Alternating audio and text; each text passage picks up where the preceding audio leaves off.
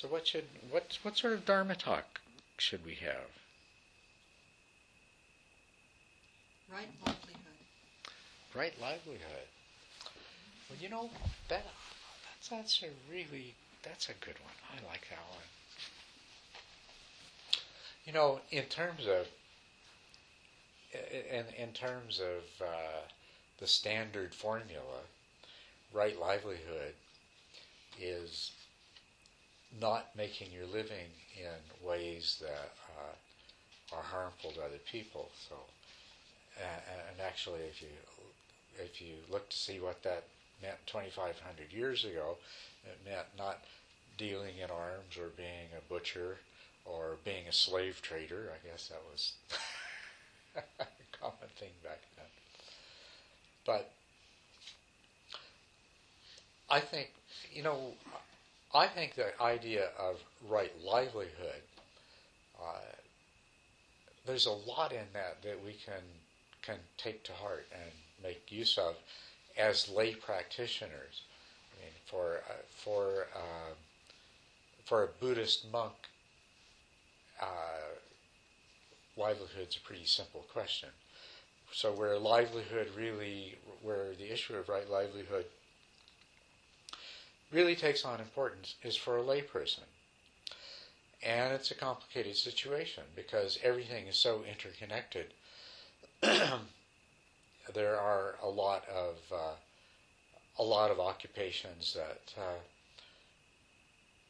you know e- even the ones that ostensibly are uh, intended to benefit other people uh, you can't always be sure that they're going to turn out that way some of them are, are misguided but what does it mean to a layperson for one thing it means that you're you're supporting yourself you're taking care of yourself you're not uh, you're not being a burden to anyone else. I think that's one thing that right livelihood means.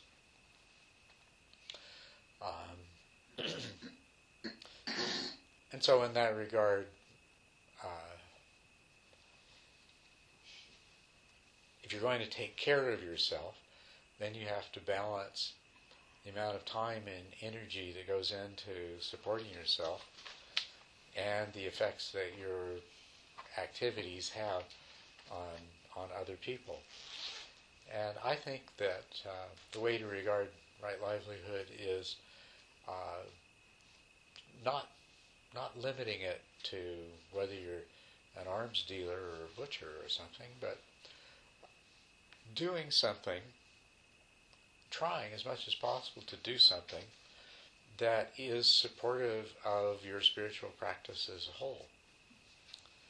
So that would mean doing something that uh, that helps people in some way, that provides some very real benefit for other people, that even though you're making your living from it, allows you to practice acting out of loving kindness and compassion rather than just doing things because it's your job to do them. So, uh, you know, and there's a lot of Dharma practitioners go into professions like nursing and uh, social work and things like that for exactly that reason, so that they can feel like the time they spend uh, earning their living is also time that's uh, spent doing things that are beneficial to other people. And I think that is, I think that's a really good approach. It's a really good attitude.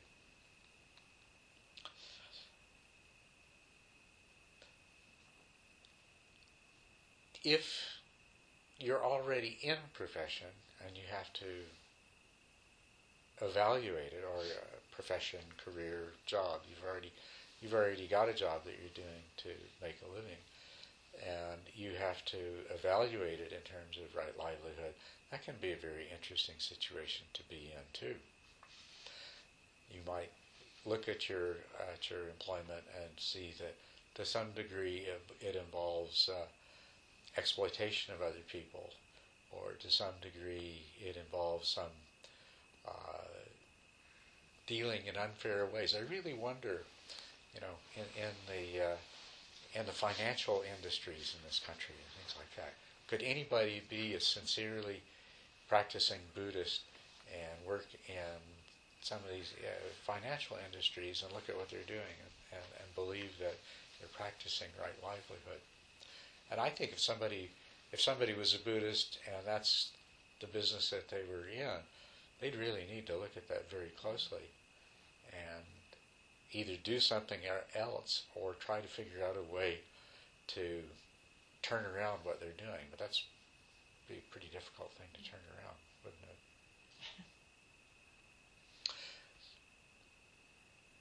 What But- about what about all those people like I'm a retired academic and Mm-hmm. some of my retirement money goes into like funds. It went into like um, and stuff like that. And so those investments are made by by the people who manage those Mhm. funds. And I have no idea if any of those investments are in like arms or harmful things. I don't know. You know, it's not because I couldn't find out. Right. You know, I could find out, but uh, it's I haven't done so. But I think about it, you know, and I think about well, even in ways that you don't even that don't compute. You know, you say you put your Mhm. money in money market or something, and it it's going. You you hope to help people, but that might not be the case at all. So, You're absolutely right. That's a very good point. So, you know, you receive you receive ret- retirement income, and you have no idea what it's invested in. And as a matter of fact, you could probably drive yourself crazy. You know, okay, the the retirement funds invested in these mutual funds, and these mutual funds are invested in what other securities, what other kinds of stocks, and what do those companies do? You'd spend an awful lot of time and you know what? The nature of things in the world, the way they are, I'm almost certain that you'd find that that money was invested in things that you'd rather it wasn't. Yeah. And then you put yourself in a situation of, well, well, what do I do then? Do I say, I don't want my pension anymore? I send it back? Or you start writing letters to the pension fund manager saying that, you know, uh, Get out of the slave trade. Yeah, get out. Yeah, take take the money out of the slave trade and, and uh, ballistics missile factory, and uh,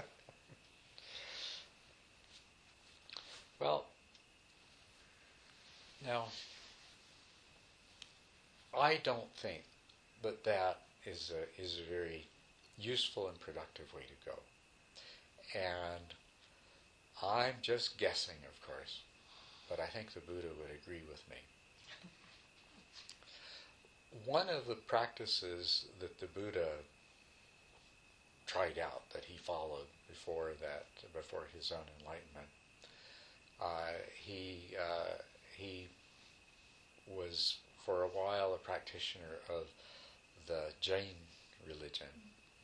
I don't know how many of you are familiar with that. It's still exists today. It's been around a long, long time.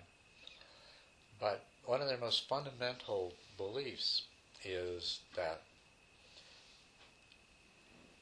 that anything you do causes harm to something somewhere.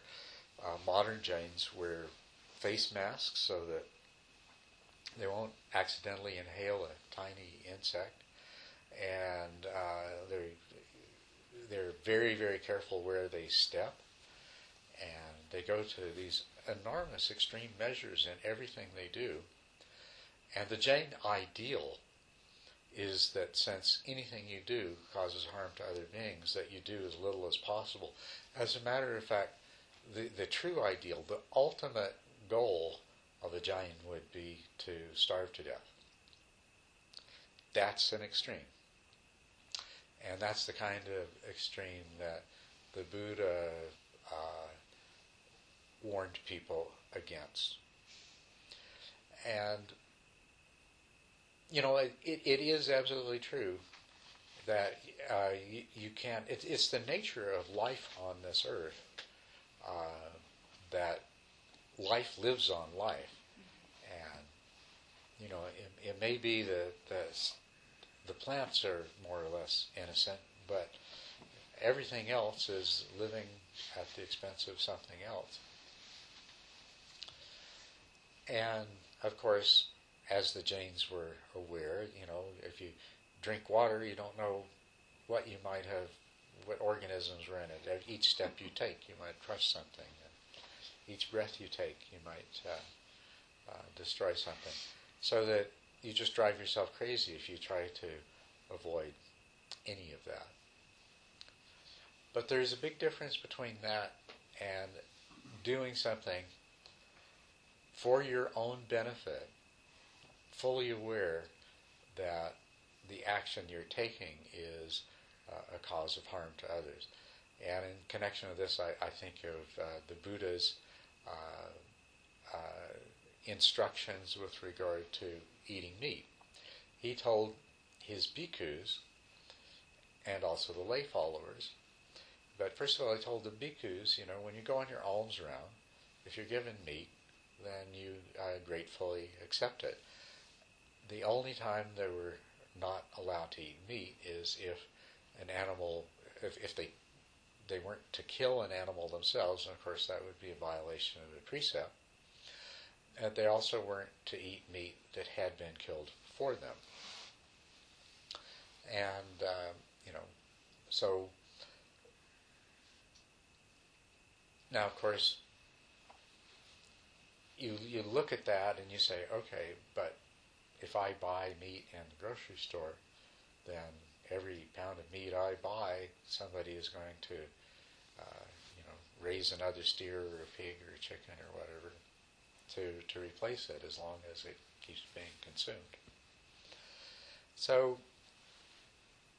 but we can look at that and we can kind of see, okay, the Buddha is right. On on the one hand, if you if, if you go too far to one extreme, it gets ridiculous because then you wouldn't able, be able to eat wheat or soybeans or corn uh, or most vegetables for that matter. And as a matter of fact, the total uh, the total number of lives that are lost in uh, producing a meal from uh, from vegetables is quite high. There's all kinds of animals uh, not just insects, but also uh, small mammals that are destroyed in the process of, of producing crops. And so you can go too far, but on on the other hand, obviously, you know, killing or having something killed for you is going too far the other way. And then there's that ground in between, the, the middle ground, the middle way, which, okay, you might,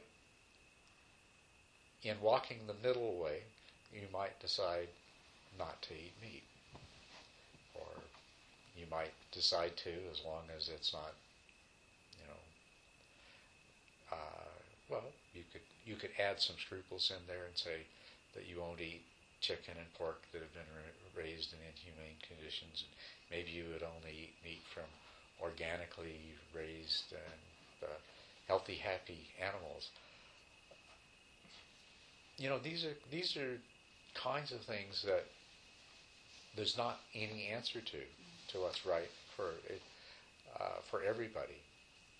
And uh, when it comes to something like the issue of your livelihood, well, exactly the same argument might apply. Suppose you work for a grocery store chain the grocery store chain sells meat products, including those that from animals that have been uh, terribly abused and, and uh, exploited.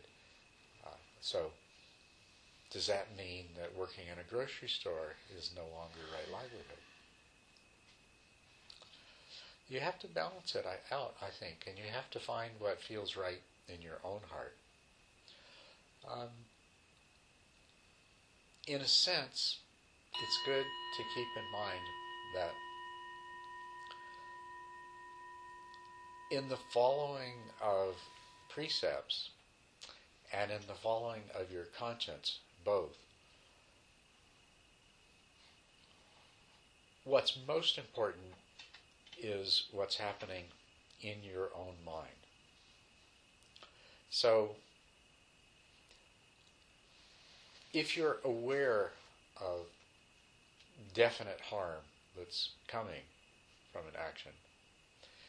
And if you are deliberately ignoring that because uh, of the benefit to you,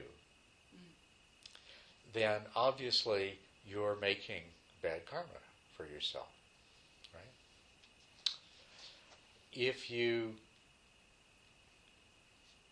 on the other hand, you know, if it's not in, the, if, if that concern is not in your mind stream, and what you are instead concerned with is, you know, for example, you, you're doing a job and you you haven't really thought about what other negative consequences it might have. But you're doing this job because um, it uh, it allows you to carry out the rest of your spiritual practice. It it, it makes you enough of a living without being greedy and excessive. Uh, it doesn't uh, leave you exhausted and stressed out so that it's difficult for you to do your practice afterwards if it gives you an opportunity to meet and help other people and you know pass on some degree of goodwill and happiness and assistance in the world. You know if you're doing your job and that's how you're seeing it you're seeing it in terms of all the positives that come in terms of promoting your spiritual practice allowing you to practice loving kindness uh, open-heartedness generosity in your interactions with other people then it's obviously going to fall into the good karma category, right? But uh, it still could be that if you look closely enough, that you know that there was there would be some harm coming. As a matter of fact, I think there's probably very very few things that you could do that if you looked into them far enough aren't causing harm. I mean, I think the Jains were right. To be alive means that you're causing some harm to something somewhere. Mm-hmm. But the point is, if that's not your intention, and if you're not in this place of being willing to do that in spite of being aware of it for the sake of your own desire, then you know I, th- I think that's that's the middle road that you've got to walk.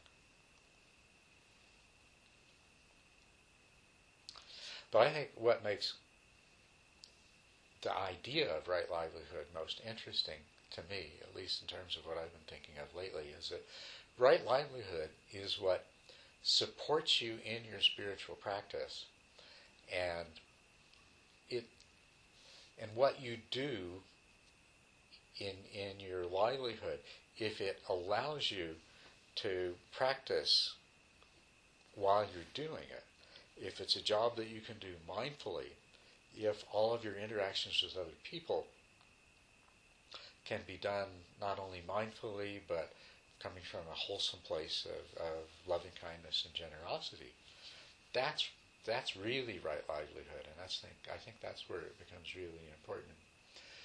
A lot of people think young people concerned, you know, what am I going to do with my life? Well, I want to do something that's really satisfying. But even if they think of noble activities as satisfying. I want to be a, a, a noble do-gooder. But why? Do they want to be a noble do-gooder so that they feel good about themselves? Then that's not that's not really quite the same thing as I want to do the same thing for the sake of the benefit that it brings to other people. And so I think real uh, right livelihood is where, granted, as a layperson, you need to make your own living. But if you can say everything else beyond the fact that I have to do some kind of work and receive some kind of pay to live, if then everything else becomes based on the criteria of uh,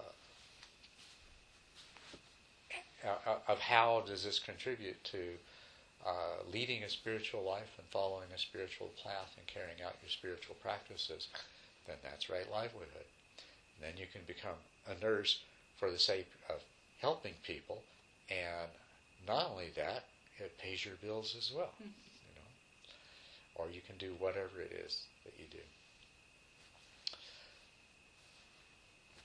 people the, the age of uh, uh, we are usually already settled in. We're not at that stage of trying to figure out what we're going to do with our life. Although it quite often happens unexpectedly. But oh yeah, Chopped liver over here.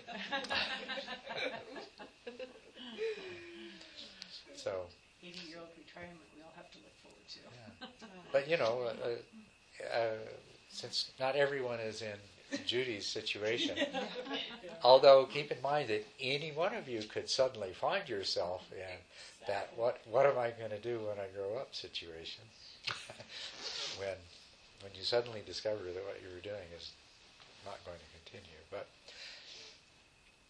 anyway I'm assuming well I, I, that I, I know that if some people some of you are retired some of you are still working and and you- you're probably not going to completely change your your career path right now I mean you're totally engrossed in it you can't get loose from it I don't know what you do, Bob. It's probably the same thing, though. It's like it might that it'd be, but at the so then right livelihood is more in terms of working with what you've already got. You know, mm-hmm. right? It's sort of saying, okay, here's here here's where I am. Where can I go from here? And He's maybe it's not really that different. What's that? I said he was an arms merchant. I'm just teasing.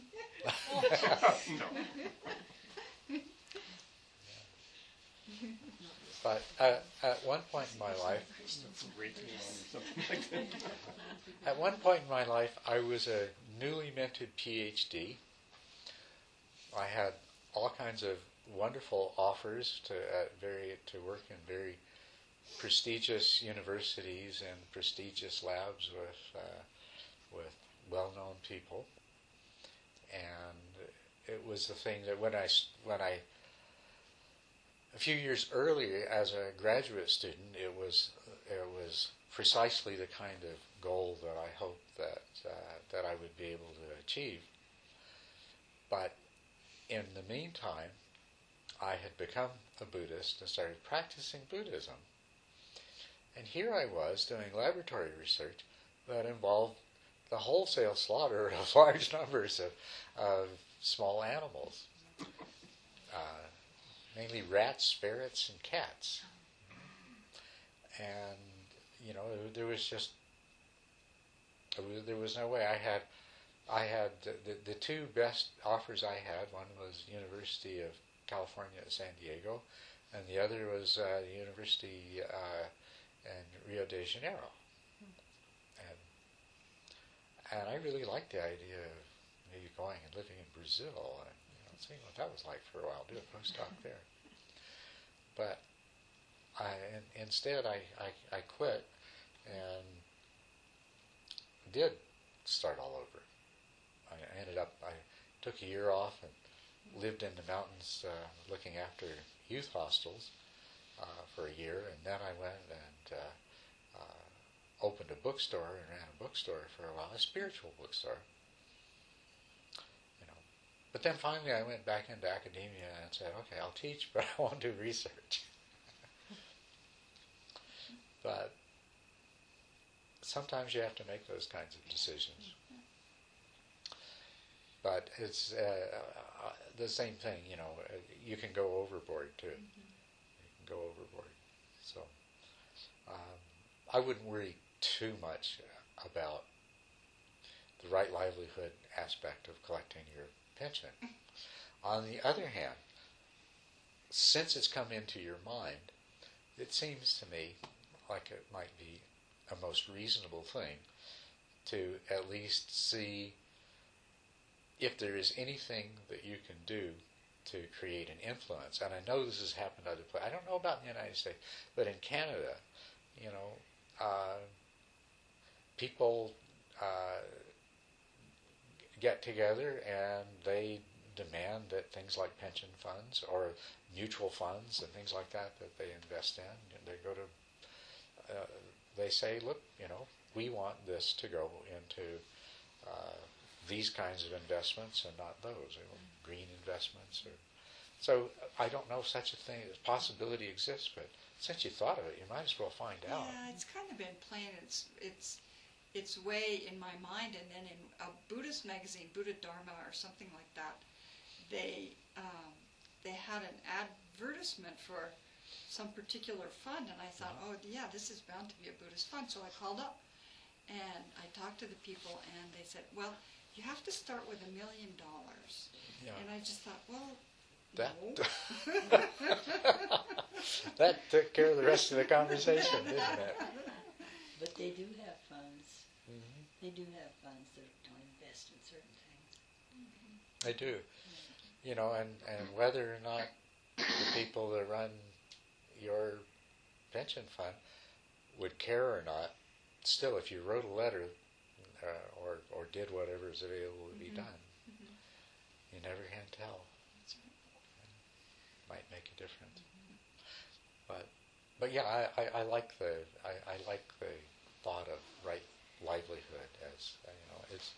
I, I think if you're a layperson in the world, right livelihood should be you know boy that should be the main thing that you're thinking about because that's what sets well that together with uh, marriage I guess uh, or or at least sex is what sets a, a, a layperson apart from a monastic anyway and since livelihood is is the most important distinction between you and a nun somewhere, then uh, that should be right in the right in the forefront of your thought.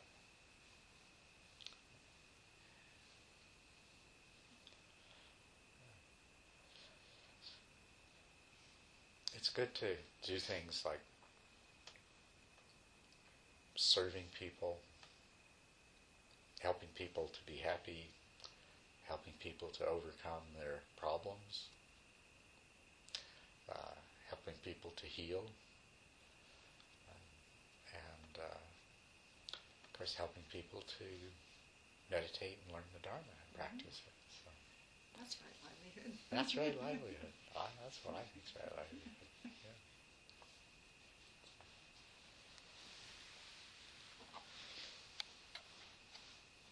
Anything else that uh, is on your minds? I went uh, over the allocated talking period. Actually, I didn't. I must have just had the timer set wrong. So, yes, we've got we've got time to, to talk about more things. We you know, and, and then go over. Yeah. Well, this is a, a bit of a different direction, hmm but um, my thought was triggered by your mention of the Jains. hmm And I'm not at all sure how to ask this in a sense, but you know, if you were a bird looking down on the world, Yeah. on, on human affairs. There Okay. seems to be, in no matter what area of, in, of human endeavor that you look at, there are extremes, Yes. way, way out. And look, look, you know, if this bird looking down on human affairs did so with great impartiality, um, I find it so curious that there are such extremes in a sense. Um, that, that energy within the human heart and spirit runs to such extremes. Now, here's where I, I don't quite know how to formulate the question, but it, it seems to be a very curious thing. I mean, because extremes make life very, uh, create great suffering so oftentimes. Um, people caught in the middle of extremes. Um, the, earth, plants, and animals caught between extreme endeavors. Is is there uh, what what why why is that in the universe? I mean, why why are there such extremes? Well, are- are you asking about extremes in human society or extremes in the universe?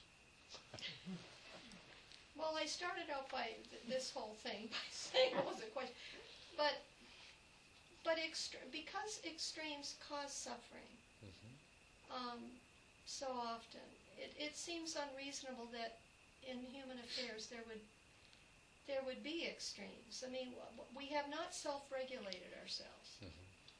Um, i-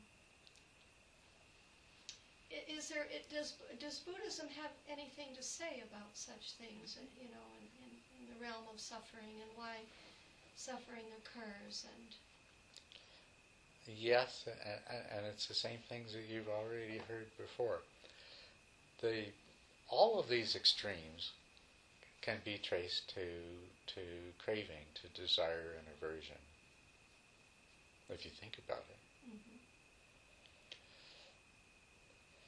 The it seems to me that humanity as a whole, that humans as a species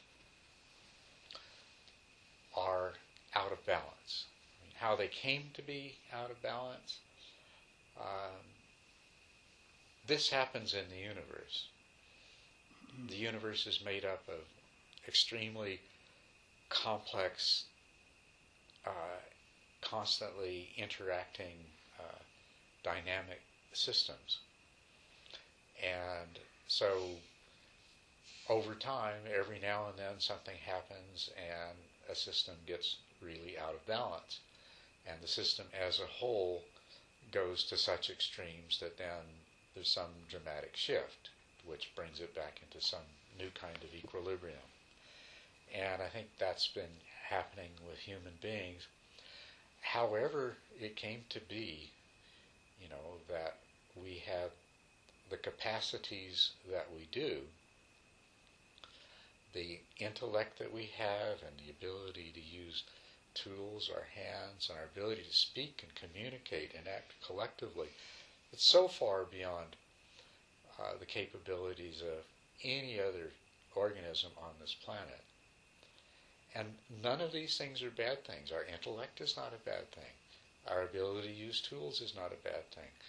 Speech and ability to communicate is not a bad thing. But it has put us totally out of equilibrium with the rest of the planet.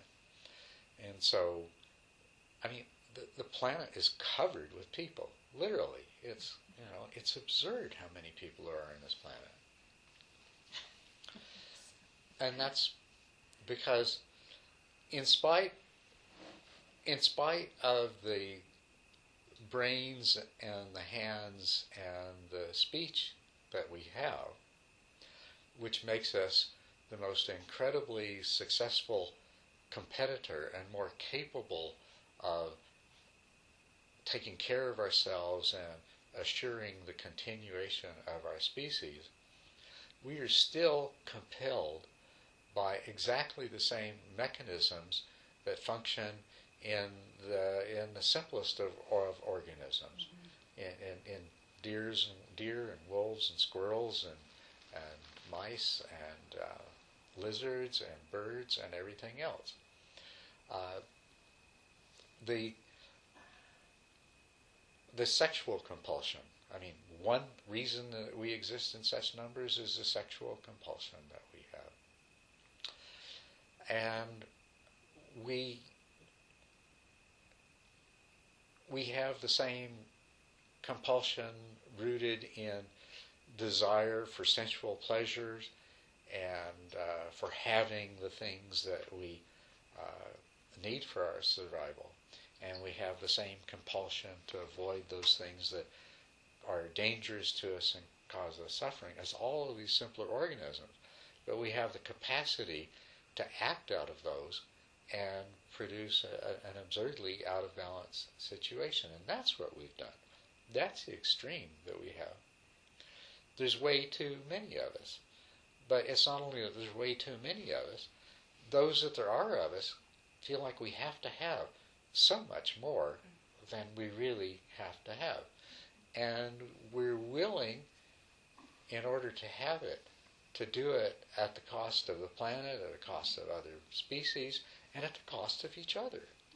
There's nothing restraining us. You know, the most brilliant minds on the planet are actually devoted to how to take money away from other people and things like that. You know, and they're those those minds are attached to bodies whose names are on bank accounts worth billions, and they still don't have enough. And it trickles all the way down to the person who already has more than they need and gets in debt because they think they need even more. You know, so so we we we're covering the surface of the planet with people and we're destroying things right and left in order to have things. And then there's the other side. Anytime we feel threatened, you know, we we get riled up and we're ready to to uh, destroy whatever it is that we see is threatening to us.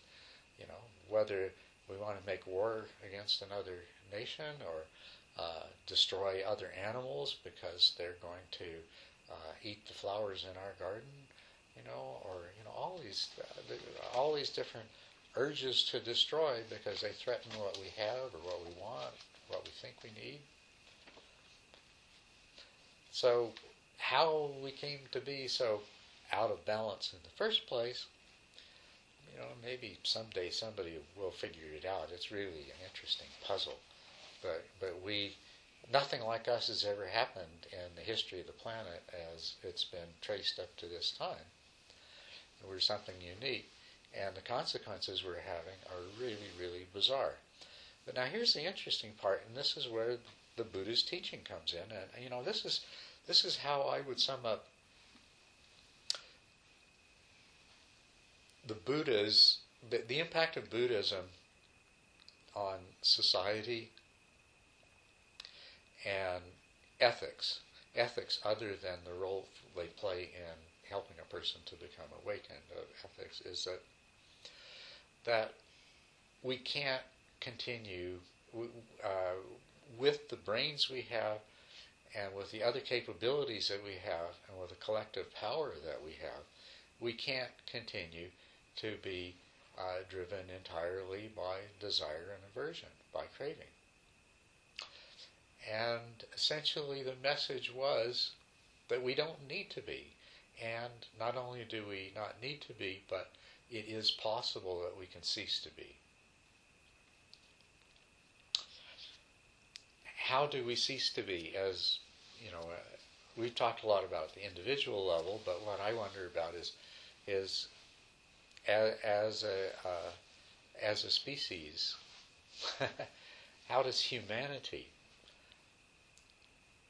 change its values? Because the values of humanity are firmly rooted in greed and hatred. There's absolutely no question. And delusion. And delusion. That's, yes, right. And delusion. But there is no society on this planet that can honestly claim not to foster and encourage greed in its members and to reward greed.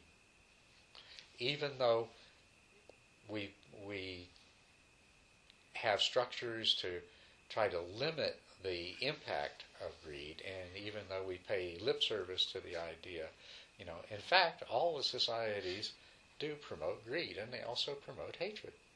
It's as simple as that.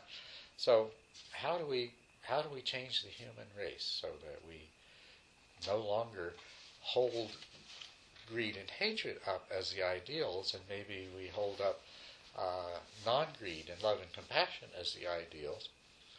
So even those people that aren't already awakened, that aren't already Buddhas, that haven't already overcome craving, we're born with craving. But that, but it seems to me, if our society didn't nurture that from the from the, uh, the age as soon as we're able to communicate with other beings and we watch TV and we go to school and everything else, then you know the desire and aversion that we're born with is is fed and encouraged and caused to be out of control. What if we had a different effect? What if we had a society whose values were the opposite of that?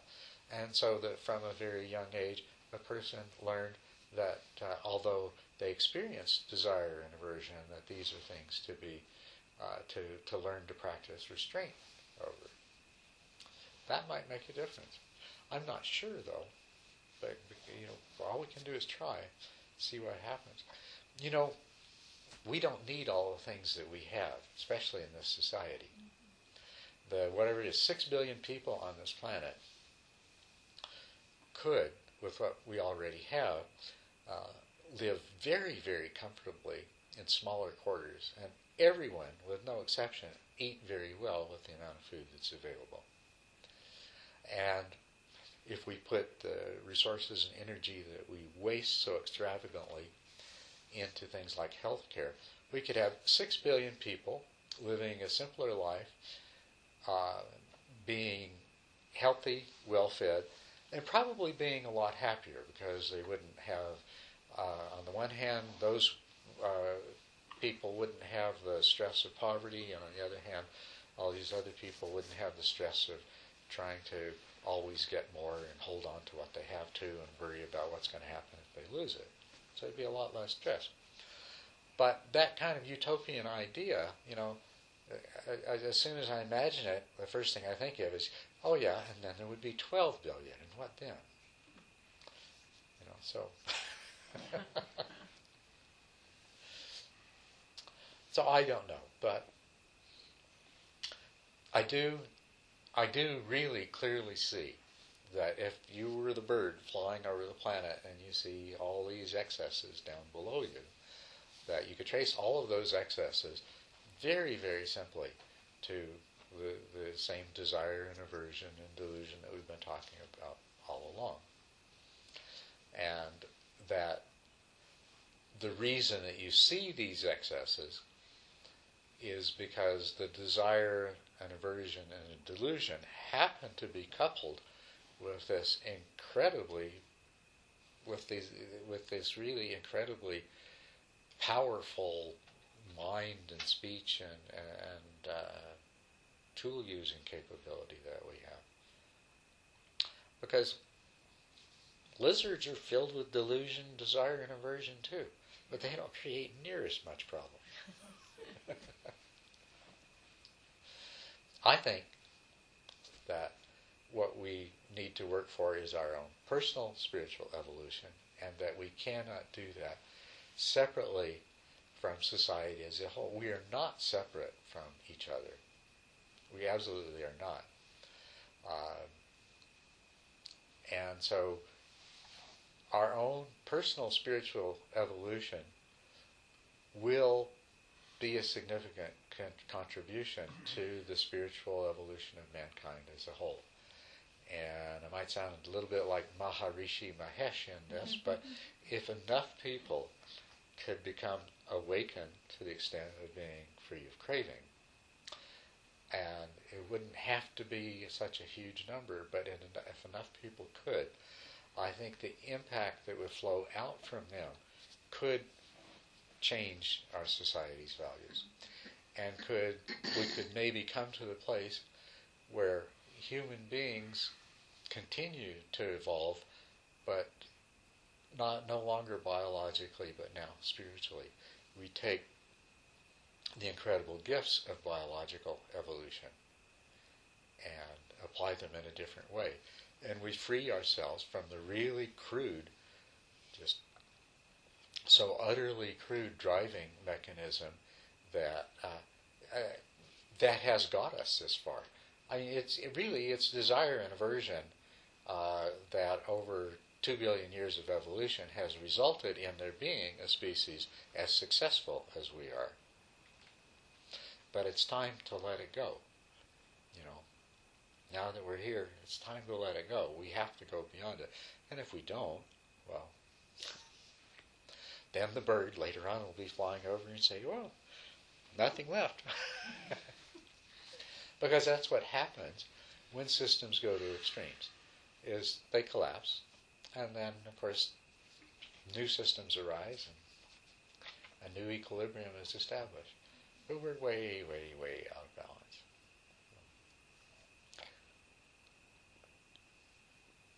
Does that help you any? Um, yeah, I mean, that's, that's all, all right stuff. Um, is there, is there such a, because this, this sort of was at the root of it, and I didn't express it before, is there such a thing as archetypes?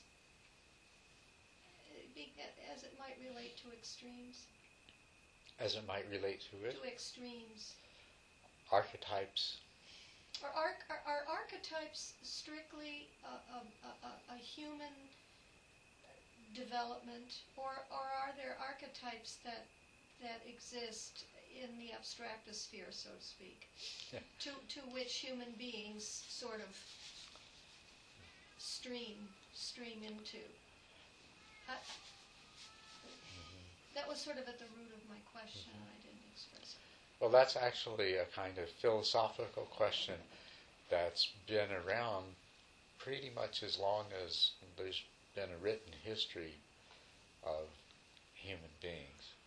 The, and, you know, this isn't the place to go into it, but just to point out to you that uh, Plato's idealism, or really Socratic idealism, because Socrates was was the teacher that is really positing that ultimately reality is a world of archetypes. You know. And and so there's since that time there's been many different philosophical approaches to trying to sort that kind of question out. And what the Buddha had to say about things like that is that all of these are views, and all of these views are ultimately wrong. But on the other hand, views can be helpful to us. So we could take some of these ideas and apply them in a way that perhaps is useful as long as we don't, uh, as, lo- as long as we don't allow ourselves to get too caught up in our views. And, and so, yes. Have you heard the story um, about two people go into a hotel room or a motel room? There's a nice big bed and then a little bed in the corner. The big bed's by the window.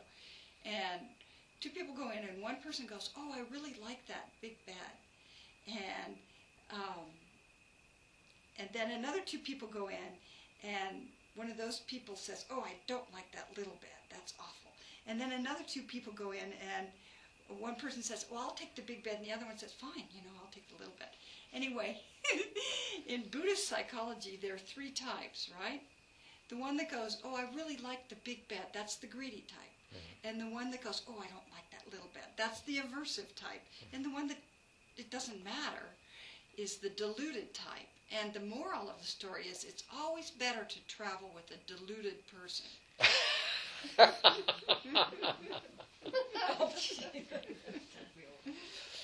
That's a good story. Yeah. Yeah. But they do kind of sometimes, you know, categorize and make Yeah. archetypes Right. out of how people are. Everyone, of course, is probably a mixture, Mm-hmm. but most of us have one or the other characteristic.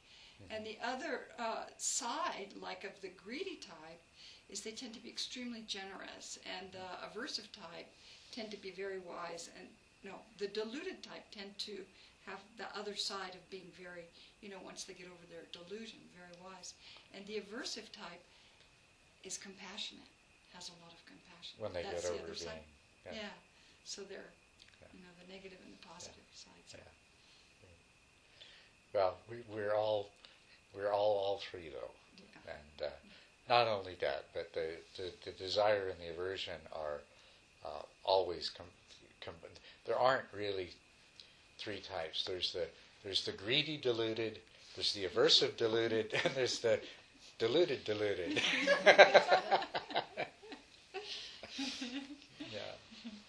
because all all of the desire and aversion always uh, occur together with uh, delusion. So, but archetypes, they're ideas that we create in our mind, and they're useful. They help. They help our mind to um, make sense of things, and they have their own reality. So, I like the archetype of the hero.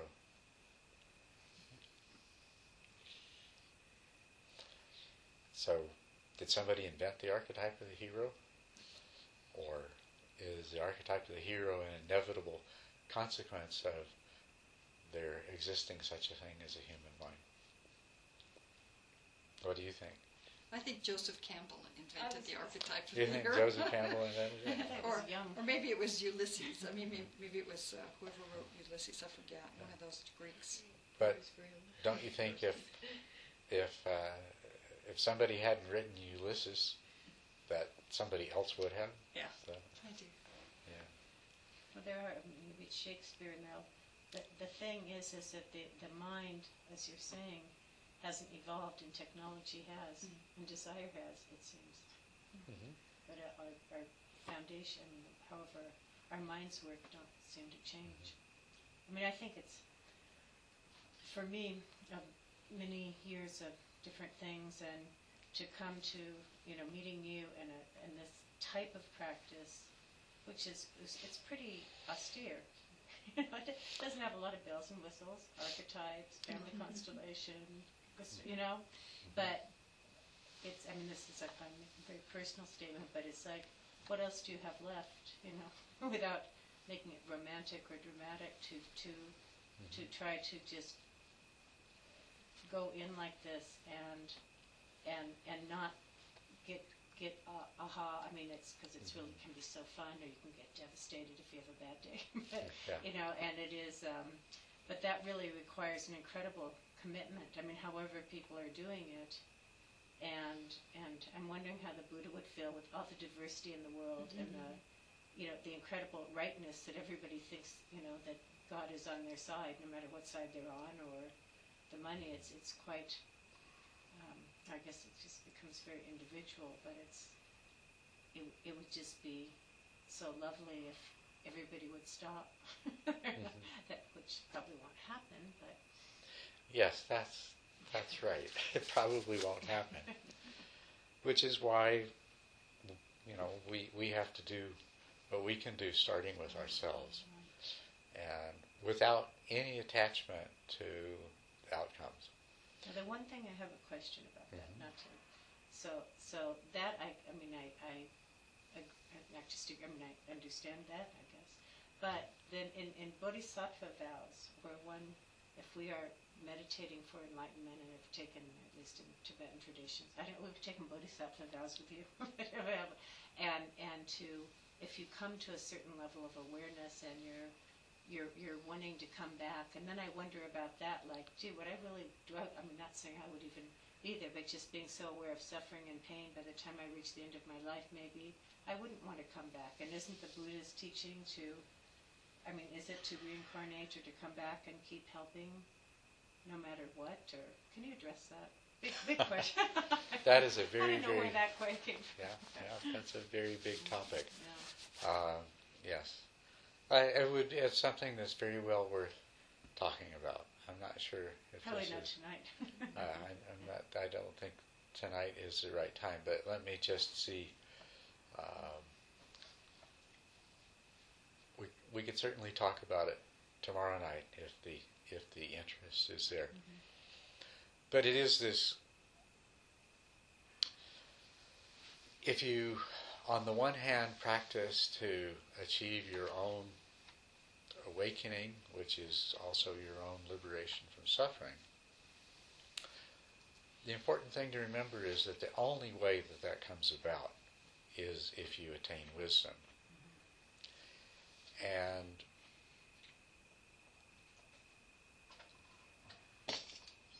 true wisdom, it seems, and you should say, uh, true wisdom seems to uh, necessarily involve compassion. And if, if you don't know why I say that, I think you do know why I say that. But uh, wherever we see true wisdom, and all we have to do is look at the Buddha, and you know, as as as Tim brought up the other day, and as, as your why upon achieving his own enlightenment did he spend uh, another 45 years teaching other people? You know, this is this is a total expression of compassion. And anywhere that we want to look, we find over and over again where somebody possesses what we would uh, uh, regard as true wisdom, we find compassion is always there. So then we are selfish beings. And if we can direct our selfishness to becoming awakened, then if we succeed, we'll have wisdom. And that wisdom seems to inevitably involve compassion. So, looking at it that way, we can expect to be compassionate when we're enlightened. If we're not enlightened, then we would still be burdened by the suffering, and we might have a thought like, you know, well, I wouldn't want to come back. but the thought that I would want to come back or that I wouldn't want to come back, either one of those thoughts is an unenlightened thought. Right? because there is no I.